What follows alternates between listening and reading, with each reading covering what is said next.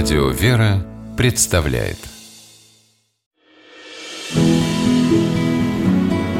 Имена, имена милосердие. Василий Иванович Грязнов является человеком редкой добродетели, человек Божий и истинный христианин. Так отзывались о святом праведном Василии Павлово-Посадском современники. Он целиком посвятил себя служению Богу и людям, соединив глубокую духовную жизнь и успешную предпринимательскую деятельность. Недаром его называли старцем-фабрикантом. Крестьянин Василий Грязнов родился в 1816 году недалеко от города Павловский Посад, родины знаменитого на весь мир Павлово-Посадского платка. Читать маленький Вася учился по часослову и псалтире. Став старше, полюбил молитвы, посты, духовные книги, регулярно посещал церковь и был по-настоящему религиозным человеком.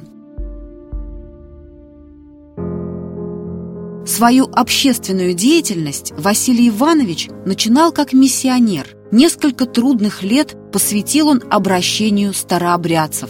Грязнов сумел вернуть в лоно православной церкви больше семи тысяч человек. К нему тянулись люди, издалека приезжали за советом и добрым словом. Одним из ближайших друзей Василия Ивановича стал хозяин фабрики по выпуску Павлово-посадских шалей Яков Иванович Лабзин. Он женился на сестре Грязнова и сделал Шурина совладельцем своего предприятия. Яков часто уезжал из города по делам службы. В его отсутствие Василий Иванович день и ночь находился на фабрике и следил, чтобы все торговые дела совершались честно, благородно, как он говорил, во славу Божию. Эта фабрика была одной из самых прибыльных в России. На ней трудилось почти полторы тысячи человек, и ее совладельцы Грязнов и Лабзин не жалели денег на добрые дела. Они помогали людям, часто незнакомым, пришедшим из других городов, жертвовали огромные суммы на храмы, в частности, на строительство Павлово-Посадского собора Воскресения Христова, старостой которого стал Василий Иванович. При фабрике открыли богадельню на 60 человек и бесплатную больницу. В семи школах, которые за свой счет построили Грязнов и Лабзин, училось 400 детей. Кроме того, компаньоны основали два училища. Василий Иванович скончался в 1869 году. Над могилой своего родственника, друга и молитвенника Лабзин построил храм святого Василия Исповедника – в нем спустя 22 года похоронили и самого Якова Ивановича.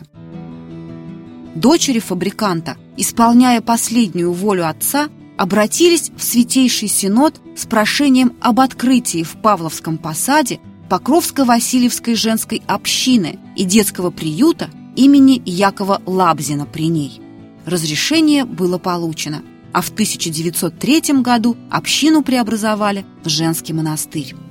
В самом конце XX века Василия Грязнова прославили в лике мясночтимых святых Московской епархии, а через 130 лет после кончины праведника-благотворителя с благословения святейшего патриарха Алексея II произошло общецерковное прославление святого Василия. Имена, имена милосердия.